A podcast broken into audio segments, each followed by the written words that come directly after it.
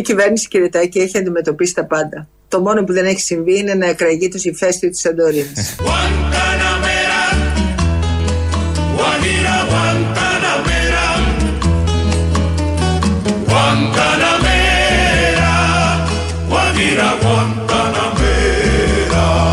Το μόνο που δεν έχει συμβεί είναι να εκραγεί το ηφαίστειο της Σαντορίνης.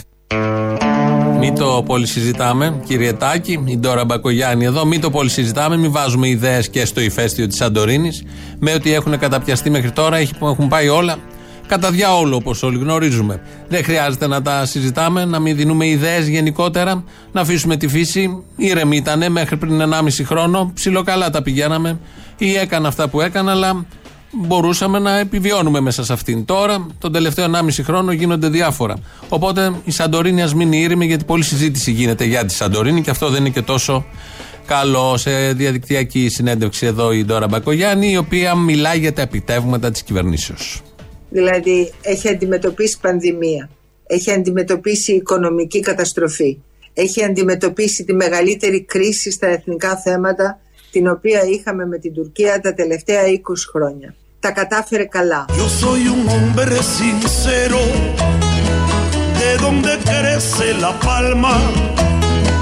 Τα κατάφερε καλά. Mm, πολύ ευχάριστο αυτό.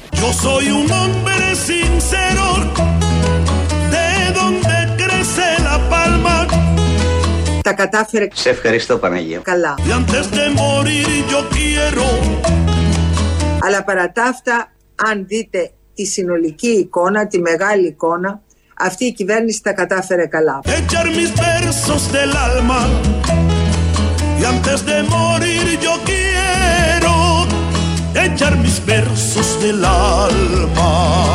Αν είχαμε δώδεκα φορές περισσότερους θανάτους από το Βέλγιο, δηλαδή αντί για είκοσι χιλιάδες που έχει το Βέλγιο, είχαμε διακόσιες πενήντα χιλιάδες.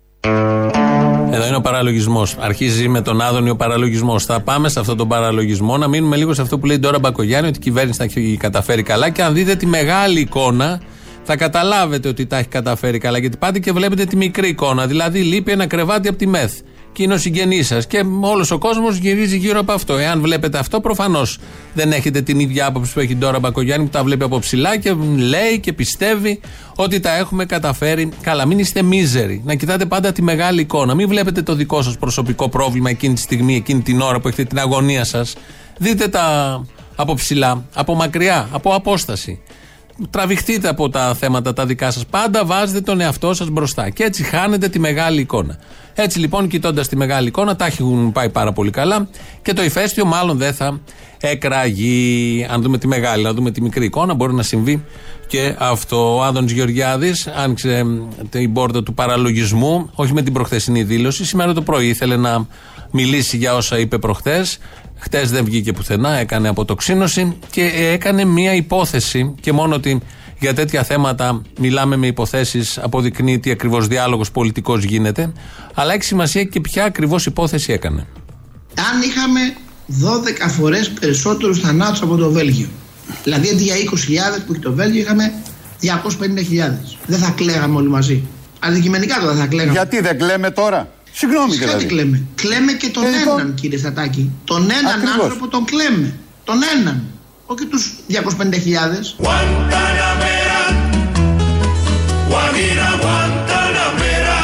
Όχι τους διακόσιες πενήντα χιλιάδες.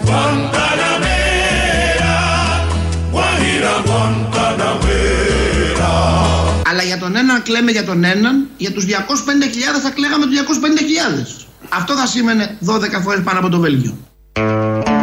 Τα μυαλά στο μπλέντερ. Τι νόημα έχει όλο αυτό τώρα, να κάνουμε μια υπόθεση ότι δεν έχουμε αυτούς τους νεκρούς που έχουμε, έχουμε διακόσιες πενήντα χιλιάδες νεκρούς. Γιατί έχουμε μια μανία με το Βέλγιο. Πρέπει κάτι, ή δώδεκα πάνω ή δώδεκα κάτω, να έχουμε μια σχέση με το Βέλγιο. Το δέχεται ως πραγματικότητα αυτό και μετά συζητάμε πώς θα κλαίμε τους διακόσιες πενήντα χιλιάδες νεκρούς. Είναι ως δεδομένο αυτό στην υπόθεση. Η υπόθεση μετατρέπεται σε πραγματικότητα μέσα σε δευτερόλεπτα και από εκεί και πέρα. Ε, συζητάμε για τους διακόσιες πενήντα χιλιάδες και μπαίνει αυτός ως προτεραιότητας στη συζήτηση. Τα βαραίνει όλα και είναι και λογικό, οπότε αλλάζει τελείως το κόνσεπτ. Για να μην συζητήσουμε για τους υπάρχοντες νεκρούς που είναι πραγματικοί, κάνουμε την υπόθεση και πάντα σε σχέση με το Βέλγιο. Τις τελευταίες δύο μέρες έχουμε μια ε, πολύ ιδιαίτερη έτσι, εξάρτηση με το τι ακριβώς συμβαίνει στο Βέλγιο. Ε, έκανε και ε, είπε κι άλλα ο Άδωνης Γεωργιάδης σήμερα το πρωί που βγήκε. Ε, πέρα από το, τη σύγκριση με το Βέλγιο, ήθελε πάλι να πει ότι δεν φταίει η κυβέρνηση για όλα αυτά που συμβαίνουν. Σε καμία περίπτωση και με τίποτα. Αυτή εδώ, ειδικά η κυβέρνηση, δεν φταίει για όλο αυτό που συμβαίνει. συμβαίνει. Και έκανε τον εξής παραλληλισμό. Είναι συμφορά αυτό που ζούμε, ναι. Κάνα το παράδειγμα, κύριε Παδάκη, το αν έπεφτε ένα αεροπλάνο. Ξέρετε βεβαίως. Εάν ξαφνικά πέσει ένα αεροπλάνο και σε εκατό νεκρούς, είναι ένα τεράστιο θέμα. Εάν είσαι όμως σε πόλεμο και υπάρξει βομβαρδισμός σε πενήντα πόλεις ταυτόχρονα και έχεις χιλιάδες νεκρούς παγκοσμίως και εδώ εκατό νεκρούς, δεν είναι το ίδιο πρωτοσέλιδο. Εδώ μόλις συγκρίναμε πορτοκάλια με διαστημόπλια. Δηλαδή έχουμε την πανδημία και έχουμε αυτούς τους νεκρούς. Όλοι λένε ότι θα είχαμε άλλο νούμερο νεκρών αν η πολιτεία είχε ετοιμαστεί. Αυτό ισχύει για κάθε χώρα, όχι μόνο για τη δική μας χώρα. Είναι κάτι που μπορείς να το ελέγξεις σε κάποιο βαθμό, ανάλογα την ετοιμότητα του συστήματος υγείας, των μονάδων, των προληπτικών μέτρων, του κλεισίματος και, και, και, και έχουμε και το αεροπλάνο που εκεί που πηγαίνει πέφτει. Το συγκρίνει. Συγκρίνει το ένα με το άλλο. Και έχουμε και τον πόλεμο που μπορεί να γίνει ή έχει γίνει στο παρελθόν και είναι εντελώς άλλο μέγεθος από ότι το αεροπλάνο που πέφτει μόνο του και από ότι η πανδημία που συμβαίνει εδώ. Όλα αυτά προέρχονται από νου ανθρώπου που αποφασίζει για τις τύχες μας, για τις μοίρες μας, ναι, για όλα αυτά που ζούμε. Πολύ απλά και πάρα πολύ ωραία. Καήκαμε πρωί-πρωί που τα παρακολουθούσαμε, δεν πειράζει, ίσως είναι ένα σχέδιο κι αυτό. Να καούν οι εγκέφαλοι, αν δεν καούν οι εγκέφαλοι από αυτό το σχέδιο, ακολουθεί άλλο σχέδιο που σίγουρα θα καούν. Η χώρα, θα το πω με δύο λόγια, έχει ανάγκη μια κυβέρνηση που και να θέλει και να μπορεί να στηρίξει την κοινωνική συνοχή. Και να θέλει και να μπορεί να επαναφέρει την ελπίδα και τη δικαιοσύνη, να προστατεύσει τους πιο αδύναμους και φυσικά μια κυβέρνηση που να δώσει ξανά αξία στο δημόσιο χώρο, να ενισχύσει με σχέδιο και αποτελεσματικά το Εθνικό Σύστημα Υγείας, δημιουργώντας ένα νέο ισχυρό και αποτελεσματικό ΕΣΥ. Συντρόφισσες και σύντροφοι, εμείς πιστεύω βαθιά έχουμε και τη γνώση και το σχέδιο και τη θέληση να το πετύχουμε αυτό. Oh, oh, oh. No me pongan en lo oscuro a morir como un traidor. Oh, oh, oh. No me pongan en lo oscuro a morir como un traidor. Yo soy bueno y como bueno. Πιστεύω βαθιά έχουμε και τη γνώση και το σχέδιο και τη θέληση. Oh, Παναγία μου! Moriré de cara al sol. Soy bueno y como bueno moriré de cara al sol. Τις επόμενες μέρες θα θέσουμε και εμείς σε διαβούλευση το δικό μας σχέδιο. Ένα σχέδιο που περιλαμβάνει τη λίστα του κυρίου Πέτσα. Όχι άλλη λίστα, κατά το όχι άλλες μεθ, κατά το όχι άλλο κάρβουνο, όλα αυτά έρχονται και ενώνονται. Να κρατήσουμε όχι το τελευταίο που ήταν μοντάζ, τα προηγούμενα που λέει ο Αλέξης Τσίπρας, τα απεχθές στην κοινοβουλευτική ομάδα, ότι η χώρα χρειάζεται σχέδιο και είναι ο ΣΥΡΙΖΑ έτοιμος να εφαρμόσει σχέδιο. Βέβαια η λέξη σχέδιο και Τσίπρας στην ίδια παράγραφο ή στο ίδιο μονόλεπτο λόγου δεν ταιριάζουν, το ξέρουμε όλοι, εκτός αν εννοεί ο Αλέξης Τσίπρας ότι έχουμε σχέδιο ημερήσιο. Κάθε μέρα έχουμε ένα σχέδιο. Μπορεί να είναι διαφορετικό με το σχέδιο το χθεσινό, διαφορετικό με το μεθαυριανό, όμως έχουμε ένα σχέδιο το οποίο ξεκινάει το πρωί και τελειώνει μάλλον, αν τελειώσει, το βράδυ. Έτσι ναι, να δεχτούμε και να βάλουμε στην ίδια παράγραφο τις λέξεις Τσίπρας και σχέδιο. Ο κύριος Αρνιακός που λέει τον καιρό στον αντένα είναι εκεί για να λέει τον καιρό στον αντένα. Κάπως του είχε έρθει όμως ασφικτιά, δεν θέλει να λέει μόνο τον καιρό, θέλει να κάνει και πολιτικές παρεμβάσεις και τις κάνει με ιδιαίτερη επιτυχία. Κυρίες και κύριοι, καλησπέρα σας. Με την ανομβρία, το ξεροβόρι και τις χαμηλές θερμοκρασίες πρόωρα να επιμένουν, ο χειμώνας άρχισε τις βόλτες του, αφήνοντας τα πρώτα λευκά χνάρια ψηλά στα βουνά. Χέσε ψηλά και γράτε με. Ψηλά στα βουνά. Αλλά και στις εντατικές οι διασωληνωμένοι αυξάνονται με φόντο τα πρόωρα λαμπιόνια των Χριστουγέννων που τρεμοσβήνουν σαν τις ελπίδες.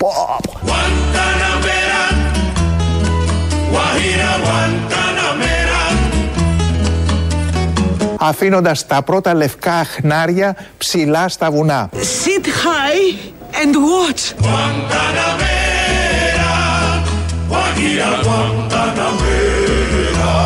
πες τη μαλακία σου και φύγε. Αλλά και στις εντατικές οι διασωληνωμένοι αυξάνονται με φόντο τα πρόωρα λαμπιόνια των Χριστουγέννων που τρεμοσβήνουν σαν τις ελπίδες.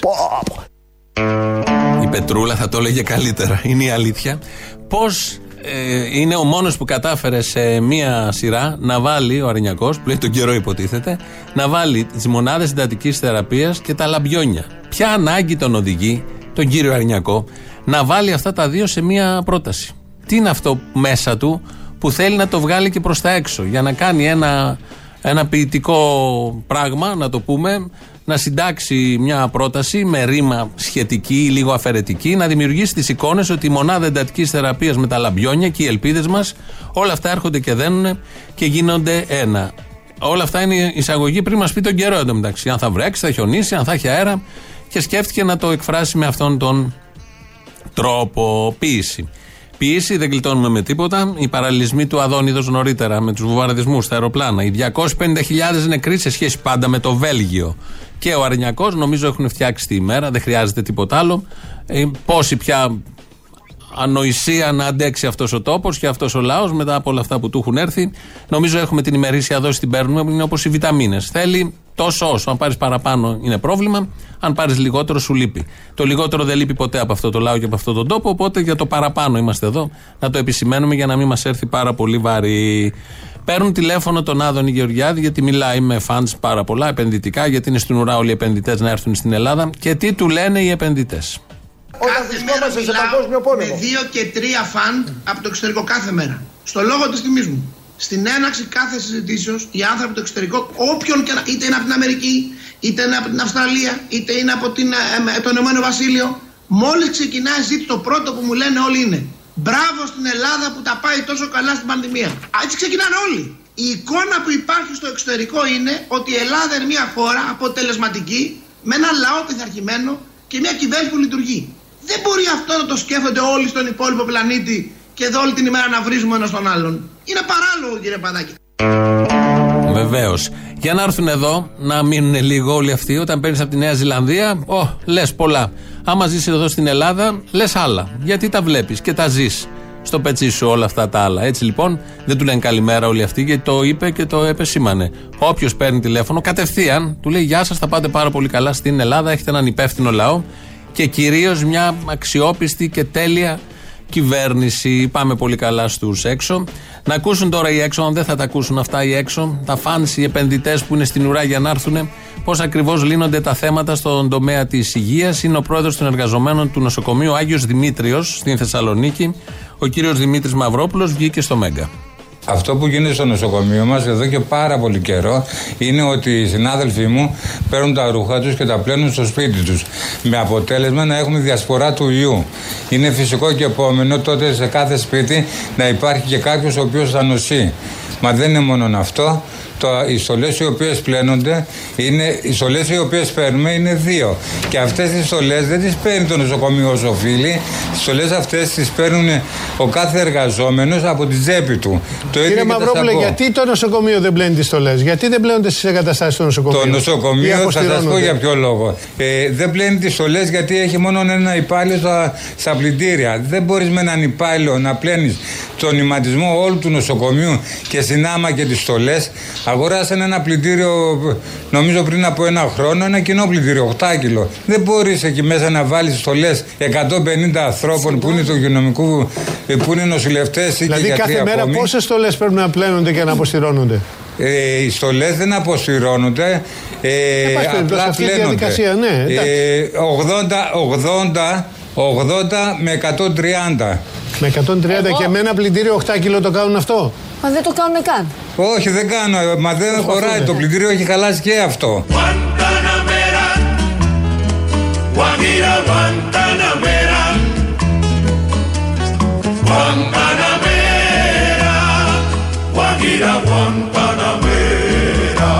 Αγοράσανε ένα πλυντήριο, νομίζω πριν από ένα χρόνο, ένα κοινό πλυντήριο, οκτώ κιλό. Εδώ η ιστορία εξελίσσεται με τρόπο Hollywood. Το σενάριο εξελίσσεται, ξεκινάει ο άνθρωπος, λέει ότι έχουμε στολές, ε, τις πλένουμε στα σπίτια μας, νούμερο ένα. Έχουμε δύο στολές που τις πλένουμε στα σπίτια μας, αλλά δεν μας έχει δώσει υπηρεσία, τις έχουμε αγοράσει μόνοι μας. Αρχίζει ο παραλογισμός. Σιγά σιγά η δράση αυξάνεται. Και γιατί δεν τις πλένετε, ρωτάνε δημοσιογράφοι, και πολύ σωστά. Γιατί είναι ένας ο υπάλληλος που έχει για να πλένει τις πάρα πολλές στολές επί δύο. Οκ, okay, δεν έχουμε κόσμο, δεν έχουμε προσλάβει, έχει κορυφωθεί μέχρι στιγμής και δεν περιμένεις τι θα ακούσεις, γιατί λένε όλοι μπράβο όταν παίρνουν τον Άδωνη Γεωργιάδη και του λένε πάτε πάρα πολύ καλά. Και λέει έχουν πάρει ένα πλυντήριο οκτώ κιλό από αυτά που παίρνουμε με δόσεις από τα γνωστά μαγαζιά, λευκές συσκευές, το οποίο κανείς δεν περιμένει και την εξέλιξη, είναι και χαλασμένο. Άρα δεν πλένει κανείς τίποτα και δεν κάνει και ο υπάλληλος αυτά που πρέπει. Περιμένουμε να γίνει δωρεά από κάποιο μεγάλο ίδρυμα προς το συγκεκριμένο νοσοκομείο μιας σκάφης μαζί με λουλάκι να πλένει τις στολές. Δύο χιλιάδες είκοσι νομίζω είναι μια ριζική αντιμετώπιση του συγκεκριμένου, του συγκεκριμένου θέματος, οπότε θα έρθει και θα δέσει και θα αντιμετωπίσουμε το θέμα. Όλα αυτά επειδή η υγεία είναι προτεραιότητα σε αυτόν τον τόπο και μόνο από αυτό το παράδειγμα μπορεί να καταλάβει κανείς τι ακριβώς συμβαίνει. Έχουμε βάλει αυτό το τραγούδι σήμερα, μας έρχεται από την Κούβα, γιατί σαν σήμερα το δύο χιλιάδες δεκαέξι πέθανε ο Φιντέλ Κάστρο. Είχε πάει ο Αλέξης Τσίπρας, αν θυμόσαστε, στην κηδεία που έλεγε τα αντίο κομμαντάτε και όλα αυτά τα πολύ αριστερά και αγωνιστικά. Οπότε είπαμε να το θυμηθούμε, να θυμηθούμε την, με αφορμή αυτήν την επέτειο, ας την πούμε έτσι. Και θα θυμόσαστε όλοι τον ε, βουλευτή της Ένωσης Κεντρών, τον Γεωργιάδη, που ήταν και, αν δεν κάνω λάθος, ο θετός γιος του Βασίλη Λεβέντη. Έχει φύγει το κόμμα από τη Βουλή, έχουμε χάσει και τον Γεωργιάδη από το Κοινοβούλιο. Τότε λοιπόν, όταν ήταν στο Κοινοβούλιο, αυτός ο Γεωργιάδης της Ένωσης Κεντρών ήθελε να τιμήσει, να αναφερθεί στο Φιντέλ Κάστρο και βρήκε να πει. Ξεκίνησα την επανάσταση με ογδόντα δύο άντρες. Αν έπρεπε να το ξανακάνω, θα το έκανα με δέκα ή και δεκαπέντε και απόλυτη πίστη. Δεν έχει σημασία πόσο μικρός είσαι, αν έχεις πίστη και σχέδιο δράσης. Αυτό το είπε ο Φιντέλ Κάστρο το χίλια εννιακόσια πενήντα εννέα. Το ίδιο πιστεύω ότι λέει και ο Βασίλης Λεβέντης.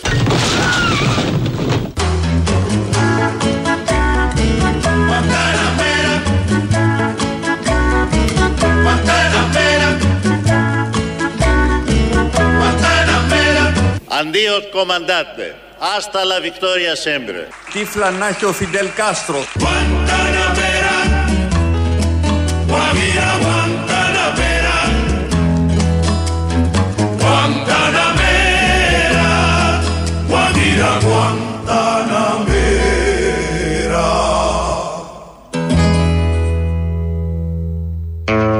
Βλέπαμε το Βασίλη Λεβέντη που είχε λίγους.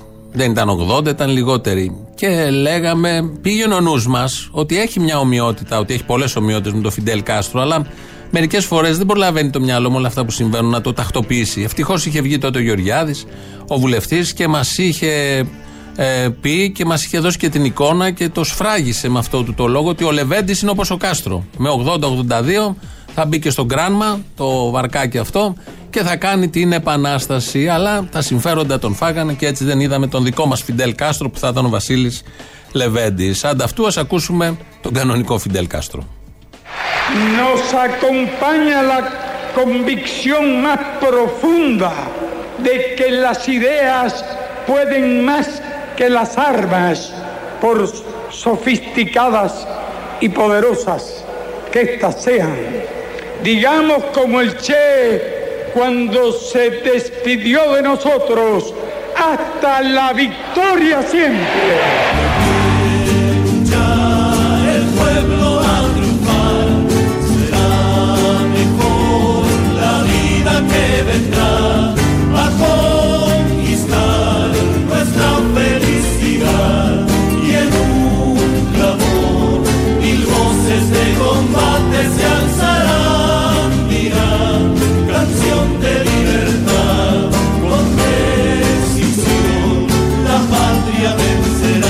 Socialismo o muerte, venceremos. Y ahora el pueblo que se alza en la lucha con voz de gigante y dando adelante.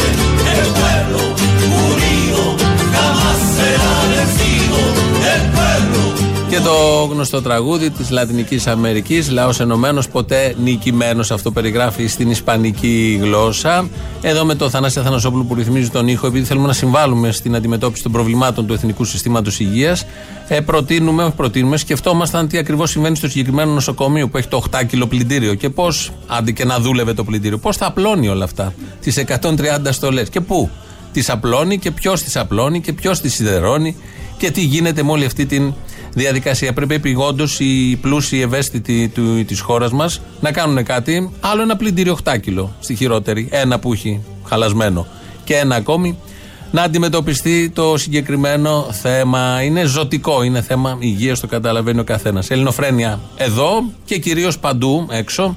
Δύο έντεκα δέκα ογδόντα οκτακόσια ογδόντα τηλέφωνο επικοινωνίας. Πάρτε, πείτε και εσείς τι κάνετε με τα πλυντήριά σας και τα υπόλοιπα. radio παπάκι παραπολιτικά τελεία τζι άρ, το mail του σταθμού αυτή την ώρα το βλέπουμε εμείς. ελληνοφρένια τελεία νετ τελεία τζι άρ είναι το επίσημο site. Εκεί μας ακούτε τώρα live, μετά ηχογραφημένους, διαβάζετε και διάφορα που ανεβάζουμε και βιντεάκια που βάζουμε. Έχουμε βάλει τον Αρνιακό, μπορεί να τον δείτε κιόλας να λέει αυτό το απάβγασμα ποιητικής διανόησης και σκέψης που κατάφερε να ταιριάξει μέσα μονάδες, χιόνια στα ψηλά και λαμπιόνια, όλα μαζί, όλα αυτά πριν πει τον καιρό. Έχει μια αξία που τα λέει κάποιος και ποιος τα λέει και πώς τα ταιριάζει. Στο YouTube είμαστε στο official, από κάτω μπορείτε να κάνετε και subscribe, έχει και ένα chat, λέτε τα δικά σας, και στο Facebook επίσης μας βρίσκετε τώρα και μας ακούτε live και σχολιάζετε. Και πρώτο μέρος του λαού μας πάει στις πρώτες διαφημίσεις. Κύριε Μπαρμπαγιάννη. Ναι, ναι. Ο Βερβεσός πάει πειθαρχικό. Θα πάει πειθαρχικό Βερβεσός. Έτσι λέει στο, στο, στο, στην τηλεόραση. Μη με σκάς. Θα πληρώσει όμως το πρόστιμο η καριόλα. Έχει και πρόστιμο το πειθαρχικό. Όλα έχουν πρόστιμο. Αχ, τι ωραία. Και οι άλλοι δέκα που ήταν μέσα, οι δικοί του μπαχαλάκιδες εκεί μέσα, θα πληρώσουν το πρόστιμο αυτοί οι υπόλοιποι. Φαντάζομαι, ναι. Δεν θα, δεν θα γίνει πάρ κάτι πίσω, διαφορετικό ε. από ό,τι θα γινόταν σε οποιονδήποτε. Πάρ το πίσω, πάρ το πίσω. Δεν θα γίνει τίποτα. Λες. Ε, αποκλείεται, μωρέ. Οι άριστοι όλοι αυτοί είναι και έντιμοι. Έλα, Αποστόλη, καλό μεσημέρι. Yeah. Για την υπόθεση Βερβεσού. Έχετε αναδείξει όλα τα αρνητικά. Το θετικό δεν το έχετε αναδείξει, αγόρι μου. Ποιο είναι, γιατί ξεχνάω. Ποιο είναι, γιατί αυτοί, αυτοί οι άνθρωποι πριν μερικά χρόνια τα συνθήματά τους ήταν κραυγές. Και α! Και α, και ου, και δάπνου του βουκού. Τώρα φτιάχνουν λέξεις. Σεισμός, σεισμός, σεισμός. Δημήτρης Βερβεσός, σεισμός, σεισμός. Και συνοστισμός. Άσχετο αν τη λένε πέντε φορές. Είναι μια εξέλιξη, μια πρόοδος, δεν είναι. Ότι είναι, είναι. Ε, βέβαια, έχουν οριμάσει άνθρωποι. Μιλάμε τώρα για άλλο επίπεδο. Είμαστε και εμείς κομπλεξικοί που δεν τα αναδεικνύουμε. Θα πω ε, αυτό. Ε, βέβαια. Πήγατε το άλλα. Δεν είδες ποιότητα οι άνθρωποι. Εάν υποθέσουμε ότι είχαμε πέντε χιλιάδες μονάδες εντατικής θεραπείας, αυτό θα σήμαινε κατά τη φυσιολογική του φορά των πραγμάτων ότι θα είχαμε έναν πολύ μεγαλύτερο αριθμό νεκρών. Μία άλλη πολύ καλή λύση επίσης είναι να κάνουμε είκοσι εκατομμύρια μεθ, να μπούμε δέκα εκατομμύρια μεθ, να πεθάνουμε. Αφού πεθαίνει μισή, θα πεθάνουμε, εξαλειφθεί το πρόβλημα. Ναι, όχι, να... θα βόλευε. Ναι, να μια πολύ καλή λύση που λύνει το πρόβλημα οριστικά. Αυτό ναι, ναι, να έχουμε να το λέμε. Αποστολή, έλα. Άκουσα στα δελτία και διάβασα για την κίνηση της οικογένειας εδώ το Κούμπο στον Άγιο Μελέτη να προσφέρει τρόφιμα, μάλιστα τεράστιες ποσότητες, χωρίς κανάλια, χωρίς παρατρεχάμενους, και μου, έτσι, μου ήρθε στο μυαλό, γιατί ξέρεις, ο Άγιος Μελέτης είναι κοντά στον Άγιο Παντελεήμονα, κοντά στην πλατεία Αττικής, τις περιοχές που εκμεταλλεύτηκε μια χαρά η Χρυσή Αυγή, και μου ήρθε στο μυαλό η θλιβερή εποχή που έκαναν προσφορές οι μόνος Έλληνες οι Χρυσαυγίτες, οι εγκληματίες, και έτρεχαν τα κανάλια να κάνουν ζωντανή μετάδοση. Είχαμε ζωντανές μεταδόσεις προσφοράς ε... των συσιτίων, θυμόμαστε. Τα, τα θυμόμαστε για να μην τα ξαναζήσουμε. Έλα, ε, ο Αποστόλης είσαι. Ναι, ναι. Α, Αποστόλη, ήθελα να σου πω ότι αυτή τη φορά ξεπεράσανε και τον Τραμπ στη βλακεία. Ο Τραμπ είχε πει να επιβραδύνουν τα τεστ, να μην κάνουν τεστ. Αυτοί είπαν να μην κάνουν μεθ για να μην έχουμε παραπάνω νεκρούς. Γενικώς, επειδή τον είχαν και σαν είδωλο, δεν πέφτω από τα σύννεφα. Κοντά θα πηγαίνανε. Ε, ναι, ναι, ακριβώς αυτό. Ακροδεξιά. Ακροδεξιά, ανοησία και επικινδυνότητα είναι το πιο σωστό. Τώρα με την τηλεεκπαίδευση, τι ώρα είναι αυτή που τελειώνουμε? Αρχίζουν δύο η ώρα οι τηλεεκπαιδεύσεις. Ε, δεν προλαβαίνουμε. Δεν αλλάζετε την ώρα, λέω καλύτερα. Τι ώρα αρχίζει η τηλεεκπαίδευση, παιδί μου? Δύο η ώρα. Ωραία, δύο τελειώνουμε. Δύο τα νήπια, δύο η ώρα όλα. Μετά... Δύο, παιδί μου, το κλείνεις από εμάς και αρχίζει τηλεεκπαίδευση. Δεν γίνεται αμέσως. Πρέπει να συνέλθουν λίγο τα παιδιά. Τα βάζω και αυτά και ακούνε λίγα. Ακούν τα παιδιά ελληνοφρένεια. Ε, βέβαια, πώς θα... Δεν με βρίσαι με... Θες να μην γίνει ποτέ ο τόπος μας ένα Μονακό? Η Ελλάδα θα ήταν ένα Μονακό. Γιατί ρε φιλαράκι, εγώ φταίω δηλαδή που τα βάζω τα παιδιά μου να ακούσει. Όχι, εγώ φταίω. Εσύ φταίει, ναι, εσύ φταίει. Να αλλάξει την ώρα. Άντε, γεια. Λοιπόν, μπήκα και διάβασα τώρα επειδή έχω σκάσει αυτό το μαλάκα το Γεραπετρίτη. Μην αυτό... μιλάτε έτσι, είναι υπουργός κυβέρνησης, άρα ξέρει, άρα είναι σοβαρός, άρα σεβάσμιος. Δεν είναι μόνο υπουργός, είναι και καθηγητής, λέει, πανεπιστημίου. Ε, τι θα ήταν τώρα υπουργός κυβέρνησης, σαφώς. Ε, Αυτή είναι άριστη, δεν θα ήταν καθηγητής πανεπιστημίου. Ε, θα ήταν κανένας τηλευταίος, καμιά τηλεπερσόνα, θα παίρνανε. Και με σπουδές Ενδιβούργο. Αλίμονο, αυτοί κυρίως έχουν και κάτι σπουδές Ενδιβούργο. Έτσι, έτσι, έτσι. Δεν είναι από τα δικά μας εδώ. Τα, τα τελευταία είναι από τα πρώτα. Να είστε καλά, παιδιά. Καλό κουράγιο, καλή δύναμη. Και μάλλον οι μόνοι που θα βοηθήσουν να περάσουμε την πανδημία θα είστε εσείς. Όχι, oh, αυτά δεν θέλω.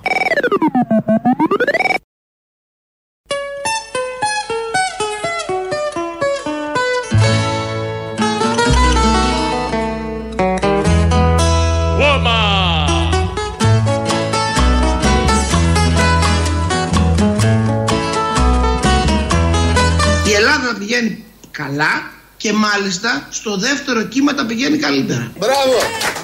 Από ότι στο πρώτο. Παρά τη γενική εικόνα. Μη βλέπετε τη γενική εικόνα, όχι τη μεγάλη εικόνα. Το αντίθετο από αυτό που έλεγε η Ντόρα πριν. Ε, τα πάμε πάρα πολύ καλά. Ακούσαμε εδώ τον Υπουργό, ξέρει, βλέπει τα στοιχεία, κάνει και αυτές τις συγκρίσεις με το Βέλγιο και σε σχέση με τους διακόσιες πενήντα χιλιάδες νεκρούς που είπε, δεν έχουμε τόσους. Άρα τα πηγαίνουμε καλύτερα. Να κρατάμε τα θετικά, το έχουμε ανάγκη νομίζω όλοι. Ειδήσεις τώρα από την ελληνική αστυνομία. Είναι η αστυνομική τίτλη των ειδήσεων σε ένα λεπτό. Στο μικρόφωνο ο Μπαλούρδος, δημοσιογράφος μας.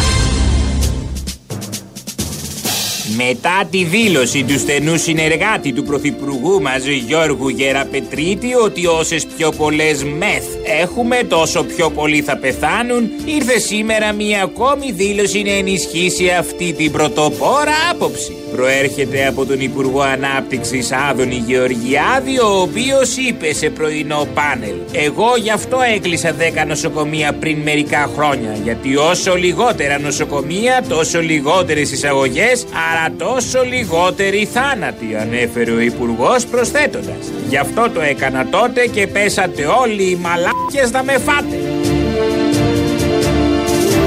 Μετά και από αυτήν τη δήλωση, ο Πρωθυπουργός και σωτήρας όλων ημών Κυριάκος Μητσοτάκης αποφάσισε να μειωθούν οι εμφανίσεις υπουργών στα τηλεοπτικά κανάλια. Θέλω να βλέπω στα κανάλια μόνο τον Πέτσα, φέρεται να δήλωσε ο Πρωθυπουργός μας φανερά εκνευρισμένος, δίνοντας εντολή να εμφανίζεται μόνο ο κυβερνητικός εκπρόσωπος. Τόσα εκατομμύρια δώσαμε στη λίστα Πέτσα και επικοινωνιακά τα έχουμε σκατώσει, φέρεται να δήλωσε ο ηγέτης μας. Μπαίνει ένα τέλος στις τηλεοπτικές εμφανίσεις. Από εδώ και πέρα μαλακίες τα λέει μόνο ο Πέτσας, είπε.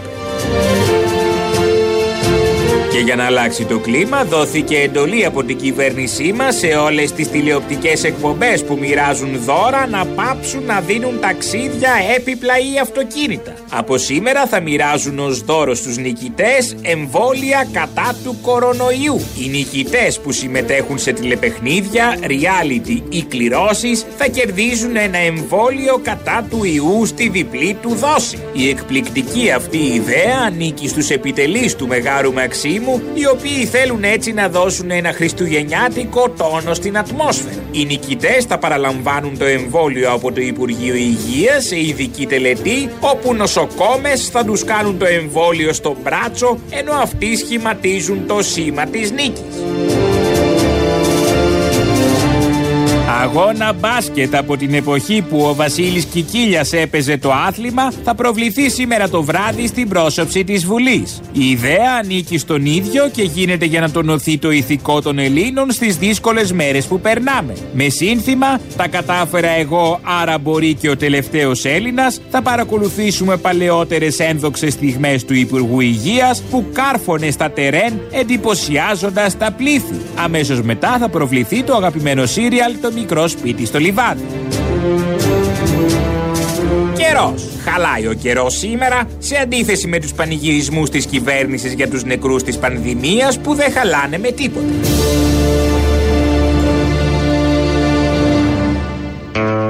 Να συντονιστούμε όλοι το βράδυ, να δούμε Βουλή, απ' έξω, τον τοίχο. Όπως ακούσατε, έχει πολύ ενδιαφέρον πρόγραμμα. Ε, στις είκοσι Γενάρη θα γίνει η τελετή στο Λευκό Οίκο, στην Ουάσιγκτον μάλλον, η τελετή παράδοσης παραλαβής ε, του Μπάιντεν. Θα παραλάβει ο Μπάιντεν από τον Τραμπ. Γίνεται έτσι κάθε τέσσερα χρόνια, εκλογές γίνονται Νοέμβριο και η, ο νέος πρόεδρος αναλαμβάνει πάντα την εικοστή Γενάρη του επόμενου έτους, δηλαδή σε, μερικούς, σε μερικές μέρες, κάνα δύο μήνες. Ε, οπότε θα έχουμε να το δούμε. Το είδαμε και τις προηγούμενες φορές. Ο Τραμπ που ανέλαβε από τον Ομπάμα και, και, και υπάρχει και κόσμος. Είναι μια τελετή θεσμική, ορκίζεται εκεί στη Βίβλο κτλ. κτλ. Φέτος, φέτος δεν ξέρουμε αν θα γίνει και πώς θα γίνει. Όχι επειδή ο Τραμπ είναι βλαμμένος, αλλά επειδή η Λίτσα Πατέρα που τα μελετά αυτά ε, μας προειδοποίησε χτες σχετικώς. Μου έχει κάνει πολύ μεγάλη εντύπωση η εικοστή Ιανουαρίου ε, που γίνεται στο Λευκό Οίκο. Είναι μια μέρα τόσο εκρηκτική, ε, φοβάμαι ότι κάτι πολύ σημαντικό θα γίνει, δεν ξέρω, είναι πυροβολισμοί, είναι δε, μια πολύ εκρηκτική μέρα είναι είκοσι Γενάρη για την Αμερική, οπότε να στο φυλάξουμε αυτό. Να δούμε τι θα γίνει. Είναι εικοστή Γενάρη. Αυτό, αυτό μου έκανε το πολύ έκανε. μεγάλη εντύπωση, ναι. Ότι είναι τόσο εκρηκτική ημέρα ε, που δεν θα φοβάμαι και εύχομαι να μην βγω αληθινή, ότι δεν θα είναι απλώς διαδηλώσεις. Είναι εκρη, εκρηκτική τέλος πάντων, έτσι θα την πω. Μα είναι δυνατόν να μην βγει αληθινή? Τα άστρα λέει. Τα άστρα δεν βγαίνουν ποτέ ψεύτικα. Οι ψέματα λένε τα άστρα. Προφανώς κάτι θα γίνει την εικοστή Ιανουαρίου.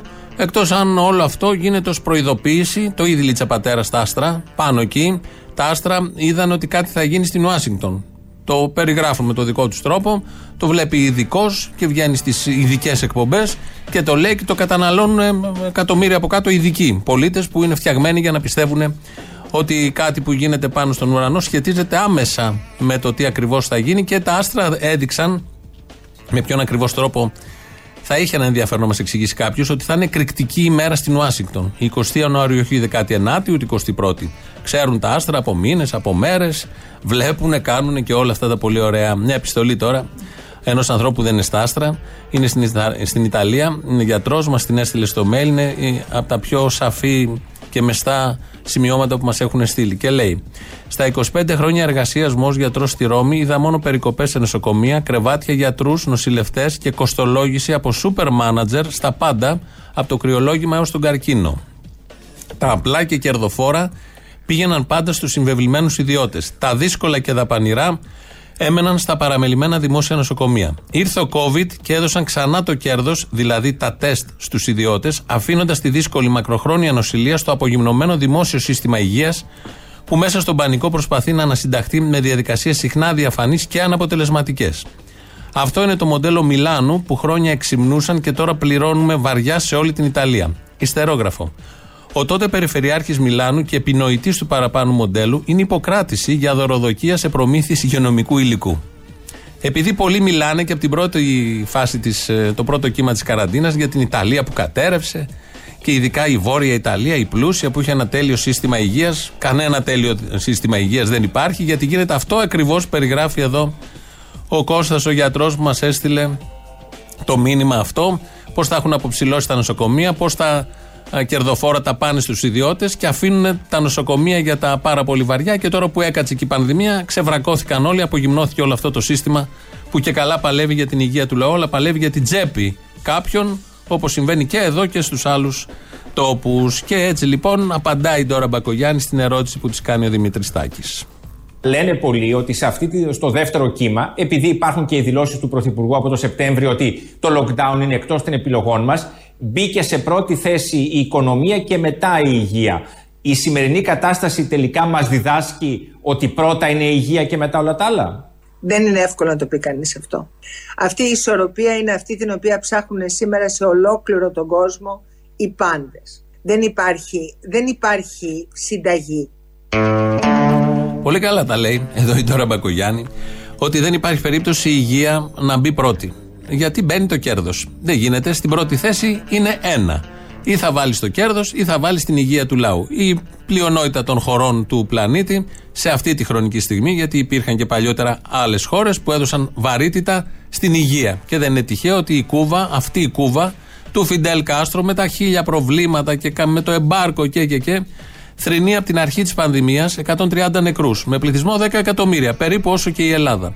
Όλες οι άλλες χώρες που βάζουν το κέρδος μπροστά, ε, λογικό είναι να μην χωράει και η υγεία στην πρώτη θέση και ψάχνουν να βρουν διάφορες συνταγές για να μπαλαμουτέψουν πώς θα το περάσουν στον δύσμηρο λαό, στους λαούς τους, όλο αυτό το πολύ ωραίο κονσεπτάκι της ελεύθερης αγοράς, που είτε είναι αιτζίαν είτε είναι υγεία, έχει την ίδια ακριβώς αντιμετώπιση. Αν συμφέρει, γίνεται. Αν δεν συμφέρει, πεθαίνει κόσμος. Τόσο απλά και τόσο καθαρά. Το δεύτερο μέρος του λαού έχει σειρά. Ναι, καλημέρα. Καλημέρα. Τηλεφωνώ από πρεσβεία Σλοβενίας στην Αθήνα. Άκου τώρα. Κάνουμε, κάνουμε μία ενημέρωση, ναι, για να μάθουμε σχετικά με το ραδιόφωνο παραπολιτικά ποιος είναι αρχισυντάκτης και επίσης ποιο είναι το γραφείο τύπου, email και τηλέφωνο. Ναι, να θυμηθώ λίγο τι μας είχατε δώσει στην Eurovision. Τώρα δεν γνωρίζω. Για να δω αν θα εξυπηρετήσω ή όχι, ε. Βεβαίως. Έχει και αυτό σημασία. Είστε ο κύριος ε, που βγαίνει και στην τηλεόραση, νομίζω, αν κατάλαβα από τη φωνή, έτσι. Ο ίδιος. Ο ίδιος, έτσι. Χάρηκα πολύ, λοιπόν, να είστε καλά. Ελληνοφρένια. Ναι, ναι. Αποστόλης είσαι. Ναι, ναι. Ω, καλώς τα αγόρι μας. Α, καλώς τα τέτοια μου. Ναι. Ε, κοίτα, θα μιλήσουμε σοβαρά τώρα και όχι και καλώς τα τέτοια μου. Α, θα μιλήσουμε και σοβαρά. Δεν ήμουν έτοιμος γι' αυτό. Εσύ, φίλε, γιατί μας φλωμώσαν στην μπουρδα και στη μαλακία. Γιατί ήμασταν έτοιμοι να καταναλώσουμε. Τη ζητούσαμε σχεδόν. Ε, ναι, που σημαίνει ότι αυτοί είχαν κάποιο σκοπό. Α, στο διάλο. Όχι, καλέ, αν ιδιωτελής ήταν, τους έτυχε. Πες, πες, πες, μαλακίες, μαλακίες συνέχεια, ας πούμε, κάτω θα σου μείνει. Ποιες, ποιες, ποιες, της ταραχής στο κρασί. Ποιες, ποιες, της ταραχής. Στο κρασί, πιες, πιες με φαμιά νύχτα κι εσύ. Η ζωή σου θα αλλάξει με μιας. Σαν πειρατής θα τριγυρνάς. Για να σου πω, ρε φίλε, γιατί μας λένε ακόμα και ο Θήμιος, ας πούμε, ότι έτσι είναι το σύστημά μας σε σχέση με την ιδιωτική οικονομία. Κι αν είναι έτσι το σύστημά μας και κατά πως λέει ο Άδωνης, ότι στο σύστημα που έχουμε, που μάλιστα λέει ότι καπιταλισμός, το κράτος δεν μπορεί να παρεμβαίνει νομοθετικά στο πώς θα λειτουργούν οι ιδιωτικές επιχειρήσεις. Και απαντώ, και ευτυχώς. Είναι καλό αυτό να μην παρεμβαίνει το κράτος στους ιδιώτες. Γιατί τα λεφτά τα δικά μας τα δίνουν στους ιδιώτες με την πρώτη ευκαιρία. Γιατί δεν τα διεκδικείτε. Α, συγγνώμη, πονάει αυτό. Ναι, ναι. Λυπάμαι, τον πούλο. Δικά μας λεφτά, γιατί να τα δίνουμε. Γιατί είμαστε μάγκες. Όταν έρθει η ώρα, ας πούμε, να αλλάξει αυτό το σύστημα και κοντοζυγώνει και ας μας φαίνεται τόσο μακριά, θα τα δούμε και διαφορετικά τα πράγματα. Ναι, χαίρετε. Χαίρετε. Ακούω την Αποστόλη και το Θήμιο. Μπράβο, σπουδαία επιλογή. Είναι μια χαρά, βεβαίως είναι σπουδαία επιλογή. Mm. Ε, και χθες είναι μια επιλογή η οποία δεν έχει να κάνει με τους σταθμούς στους οποίους πηγαίνουν, γιατί όπου πηγαίνουν πηγαίνω κι εγώ. Επίσης σπουδαία επιλογή. Θέλω να ρωτήσω. Ναι, μπράβο, σωστό. Τι θα έλεγες. Εν πάση περιπτώσει, έτσι είμαι συνταξιούχος. Σήμερα δεν μας βάλανε συντάξεις. Χάρηκα πολύ. Εγώ δεν θέλω να τις βάλουν καθόλου. Τι να τις κάνεις, Τον... παιδί μου, άστο. Σου παρατείνει αυτό το μαρτύριο της ζωής. Άστο. Ε, μια ώρα ε, αρχίτερα. Ναι, αυτό που θέλω είναι, ας πούμε, να τις κόψουν τις συντάξεις. Μπορούν οι πουτάνες. Μπορούν, ναι. Πρόσεχε τι λες. Ας, ας το κάνουν γιατί προσβάλλουν τις πουτάνες, ε. Όχι. Πρόσεχε τι λες γιατί μη βάζεις ιδέες. Λοιπόν, πραγματικά χάρηκα, έτσι. Έλα, να είσαι κάτω, το ακούω στη φωνή σου, έχεις ξελιγωθεί. Να σου πω κάτι, ε, θα ήθελα αυτό, ας πούμε, να γυναικευτεί για να δω αυτές, αυτές οι, οι τελειωμένες που λέγονται συνταξιούχοι. Θα βγουν έξω στους δρόμους. Ναι, αλλά να τελειώσει τον Bachelor πρώτα, τον Big Brother και τον τζι εν τι εμ. Δεν βγούμε έτσι να έχουμε άλλους δουλειά σπίτι και να μην μπορούμε. Ε, καλημέρα σας. Θέλω να σας συγχαρώ για την ανάλυση που κάνατε προηγουμένως. Με συγκίνησατε πάρα πολύ. Ήμουνα δεκατριών χρονών, είμαι Αθηναία, ε, που ζούσα στο πεδίο του Άρεως, ζω στα Χανιά τώρα. Με, μαζί με τον πατέρα μου πήγαμε μήλα μίλα και φάρμακα στο Πολυτεχνείο. Συμμετέχω όλα αυτά τα χρόνια. Θέλω μόνο να κάνω ένα σχόλιο ότι ο αντιστασιακός Κυριάκος Μητσοτάκης έχει αγκαλιάσει Βορύδη, Γεωργιάδη και Μπογδάνο, όπου επειδή είμαι τουρκολόγος τώρα τα τελευταία χρόνια και ξέρω τι σημαίνει Μπογδάνος. Μπογδάνος βγαίνει από την τουρκική λέξη μποκτάν, που σημαίνει ο σκατάς. Μποκτάμ Μπιραντάμ, ένας σκατάς άνθρωπος. Συγγνώμη για την έκφραση. Ντροπή, είστε και τουρκολόγος. Είμαι τουρκολόγος. Είμαι, πρώην, είμαι δικηγόρος του Πρωτοδικείου Αθηνών, έχω παραιτηθεί. Είμαι νομικός και, ε, και είμαι τώρα τουρκολόγος. Είμαι ερευνήτρια του Πανεπιστημίου Κρήτης. Πολύ καιρό ήθελα να βρω μια ευκαιρία να σας πω από πού βγαίνει το όνομα Μπογδάνος. Λαϊκισμός θα μου πείτε, αλλά βρήκα τώρα την ευκαιρία να σας το πω και αυτό. Βασικά δεν θα σας πω τίποτα. Ε, σας ευχαριστώ πάντως πάρα πολύ. Ακούω κάθε μέρα την εκπομπή σας.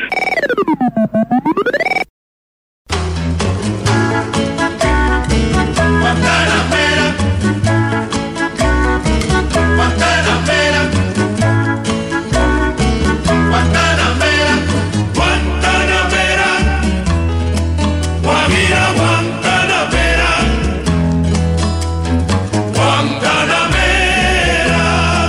Guantanamera. ξεκίνησα την επανάσταση με ογδόντα δύο άντρες. Αν έπρεπε να το ξανακάνω, θα το έκανα με δέκα ή και δεκαπέντε και απόλυτη πίστη. Δεν έχει σημασία πόσο μικρός είσαι, αν έχεις πίστη και σχέδιο δράσης. Αυτό το είπε ο Φιντέλ Κάστρο το χίλια εννιακόσια πενήντα εννέα. Το ίδιο πιστεύω ότι λέει και ο Βασίλης Λεβέντης. Όλοι, όλοι το πιστεύουμε αυτό, μόνο ο βουλευτής του το πίστευε και τολμούσε να βγει στη Βουλή να το πει, γιατί αυτά έχουν περάσει και στα πρακτικά της Βουλής. Ε, σαν σήμερα το χίλια εννιακόσια σαράντα δύο έγινε ανατείναξη της γέφυρας του Γοργοποτάμου. Ήταν μια από τις ε, μεγάλες στιγμές της εθνικής αντίστασης, μια από τις μεγαλύτερες πράξεις δολιοφθοράς που έχουν γίνει στην κατεχόμενη Ευρώπη. Έγινε με τη συμμετοχή του Ελλάς, του ΕΔΕΣ και το συντονισμό των Βρετανών που ήταν τότε εδώ στην Ελλάδα. Δεν έφυγαν και ποτέ, απλά άλλαξαν κάτι ρούχα και σημαίες στην πορεία. Ε, και αναπτέρωσε το ηθικό και των ε, λαών της Ευρώπης, αλλά κυρίως του ελληνικού λαού. Αυτή η πράξη πολύ σημαντική και η εικόνα μετά της γκρεμισμένης γέφυρας. Οπότε είπαμε να σταθούμε λίγο σε αυτό.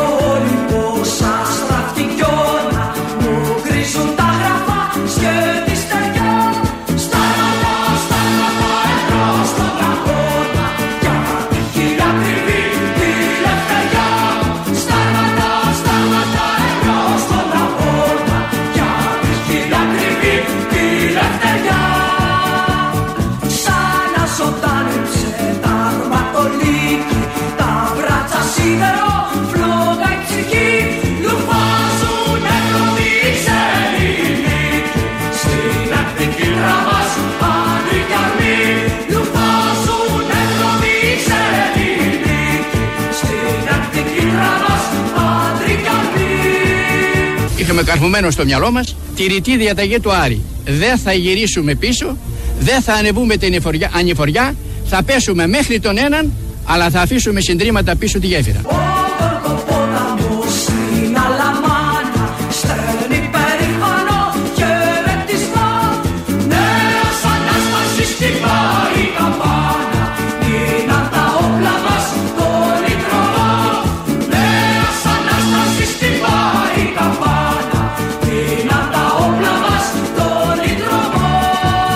Σε ολόκληρη την Ευρώπη που τσαραπάτησε ο Χίτλερ δεν έχει να σημειωθεί ιστορικά μια τέτοια ηρωική επιτυχία σαν για αυτή της ανατείναξης της γέφυρας του Γοργοπόταμου. Σπάμε την άτιμη, την αλυσίδα που μας εβάρε.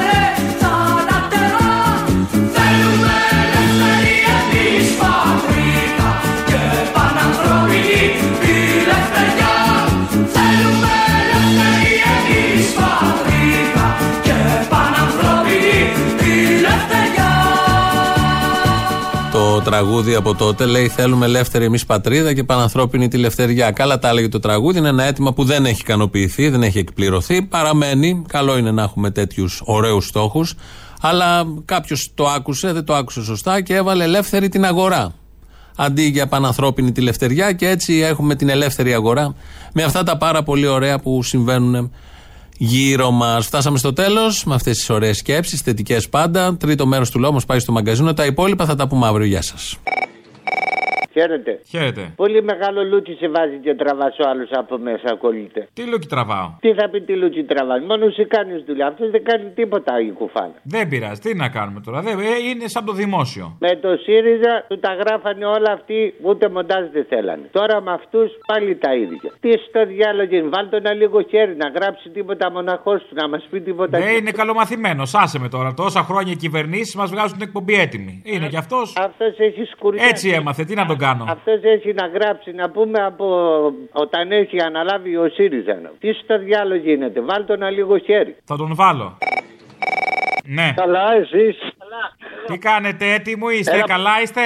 Έλα, Αποστολάρα μου. Ποιος είναι? Ε, είδα κάτι γνωστή, πέτυχα στον δρόμο τώρα, είδες. Α, να η γειτονιά, λαξοκολίκια. Για, γιατί φωνάζουν εκεί πέρα και γαυγίζουν όλοι οι ζηλιάρδες για τα εκατόν είκοσι εκατομμύρια στην Αιτζίαν. Γιατί το... είναι κομπλεξική, μήπως? Κομπλεξική είναι. Μη δούνε να ορθοποδεί μια εταιρεία μόνη της, με τις δυνάμεις της. Οι δυνάμεις ποιες είναι, οι δυνάμεις της είναι ο πρωθυπουργός. Είναι μόδα τώρα αυτό να κάνουμε. Τι να κάνουμε, ό,τι δύναμη έχει ο καθένας. Να σου πω, πήρε εκατόν είκοσι εκατομμύρια, επειδή μάλλον είναι όταν μας κουντάει διπλανός μόνο. Μόλις τελείωσε η πρώτη καραντίνα, πήρε άλλα εκατόν είκοσι εκατομμύρια τραπεζικό δανεισμό με τις πλάτες τις δικές μας, με κρατική εγγύηση. Άλλα εκατόν είκοσι. Νομίζω ο λόγος που τα πήγε είναι επειδή γκρινιάζατε για τα κανάλια. Ορίστε, δεν παίρνουν μόνο τα κανάλια. Είναι ο εθνικός μας αερομεταφορέας, απλά στην τσέπη του Βασιλάκη. Πάντως εκατόν είκοσι και εκατόν είκοσι είναι διακόσια σαράντα. Πάντως κάτι είναι αντίστοιχο που έχει γίνει σε άλλες χώρες που λένε τα αδωνοειδή και διάφοροι τέρχοι. Κρατικοποιούνται πλήρως μετά. Βρε γύφτο, βρε γύφτο. Εμείς εδώ πέρα δεν είμαστε τίποτα πλεμπέ. Εμείς είμαστε κυμπάρδες στο κράτος. Εδώ πέρα τι τους είπαμε, πάρ' τα λεφτά και αν και όταν μέσα στον επόμενο μήνα δίμηνο μπορεί να μου δώσεις ένα μικρό ποσοστό. Δεν θα γίνει ποτέ αυτό φυσικά. Αυτά είναι για τους γύφτους τους Ευρωπαίους. Επειδή όμως η κυβερνησάρα μας είναι γαμάτη, έχει δώσει εκατόν είκοσι δανεικά στην Αιτζίαν και αγύριστα με τις πλάτες τις δικές μας. εκατόν είκοσι άμεση ανίσχυση. εβδομήντα εκατομμύρια. Χριστός. Ζητάει η Fraport γιατί δεν έχει έσοδα. σαράντα εκατομμύρια ζητάει ο ΑΕΑ, δηλαδή η γερμανική εταιρεία που έχει τον Ελευθέριος Βενιζέλος, για να καλύψει και αυτήν τα έσοδα. Την ίδια μέρα σήμερα, γιατί αυτό να κοιτάμε, ψηφίζουν νομοσχέδιο στη Βουλή που διαμορφώνει την ΥΠΑ, την Υπηρεσία Πολιτικής Αεροπορίας, σε μια εταιρεία αν είπε ΔΕΛΤΑ ΔΕΛΤΑ έτοιμη να ξεπουληθεί μεθαύριο. Αυτά είναι παιδιά όλα τα δωράκια. Έτσι πάνε τα πράγματα. Εσύ κάτσε και δούλεψε μαλάκα μου. Να εκτιμήσουμε ότι έχουμε κυμπάρι μεσία. Έχει. Με αλουνού λεφτά, με αλουνού λεφτά. Τι να κάνουμε, αυτά βρέθηκαν. Αν τα παίρνει από ιδιώτη, θα λέγατε τα παίρνει από ιδιώτη. Τώρα που τα παίρνει από εμάς, πάλι γκρινιάζεται. Α, είμαι στο διάλο πια. Α, στο διάλο που με έλα. Για τίποτα δεν είστε. Εάν υποθέσουμε ότι είχαμε πέντε χιλιάδες μονάδες εντατικής θεραπείας, αυτό θα σήμαινε κατά τη φυσιολογική φορά των πραγμάτων ότι θα είχαμε έναν πολύ μεγαλύτερο αριθμό νεκρών. Όχι βρε μαλάκα Γεραπετρίτη, να μην κάνουμε άλλες μεθ, να μην κάνουμε τίποτα. Έτσι ώστε να κάνουμε διαλογή, να πούμε αρρώστον ποιος θα πεθάνει. Τα έχετε γαμίσει όλα. Τα έχουν γαμίσει όλα, Αποστολέ, από την αρχή τους. Είναι αυτός λόγος να βρίζουμε όμως. Και να ρωτήσω ο πατέρας μου, και είναι και εγώ με ένα παιδάκι δεκαοκτώ χρονών, αρρώστο, δεκαεπτά, δεκαεννιά, είκοσι, είκοσι πέντε. Ε, χαιρέτα τον. Τι να χαιρετήσω τον πατέρα μου ή τον παιδάκι. Και τον πατέρα σου και το παιδάκι. Με αυτούς εδώ χάμω, κάπως έτσι τη βλέπω τη δουλειά. Ε, ναι, και συναντώνανε χθες. Είχα πάει σε μια φίλη να δούμε ένα ντοκιμαντέρ φοβερό. Οπα, οπα, οπα. Α, έχουμε πάει το ξενογαμίσει σε άλλο level. Όχι, όχι. όχι θα έρθεις να δούμε ντοκιμαντέρ παλιά. Αυτό είναι παλιό. Λέγαμε, θα έρθεις να δούμε μια ταινία. Και ξέραμε όλοι τι εννοούσαμε. Ναι, ρε παιδί μου, παρακούσουμε μουσική για να μην σ' αρέσει, τι είναι και φεύγεις. Εν μέσω πανδημίας δεν επιτρέπονται αυτά. Ναι, φίλε, να πούμε δεν υπάρχει τόση αστυνόμευση γύρω-γύρω. Μπορώ να και την κάνω. Δεν κατάλαβα γιατί. Μάλιστα. Και το ποδήλατό μου. Λοιπόν, και συναντάω ένα μαλάκα. Και του λέω τι γίνεται, του λέω Κωστάκι εδώ. Σε γουστάρει χωριάτισα. Τι κάνεις. Γιατί πάντα ο μαλάκας είναι ένας Κωστάκης ρε παιδάκι, μην μπορώ να καταλάβω. Πάντα ο μαλάκας είναι ή Κωστάκης ή Δημητράκης. Είναι τα πιο γνωστά ονόματα, τα πιο κοινά. Κωστάκης είναι αυτός βασικός. Έχεις δει ποτέ Γιωργάκη μαλάκα, έχεις δει Θανασάκη μαλάκα, όχι. Θανάση μαλάκα για χαρά, Βαγγέλη μαλάκα, Μίτσο μαλάκα.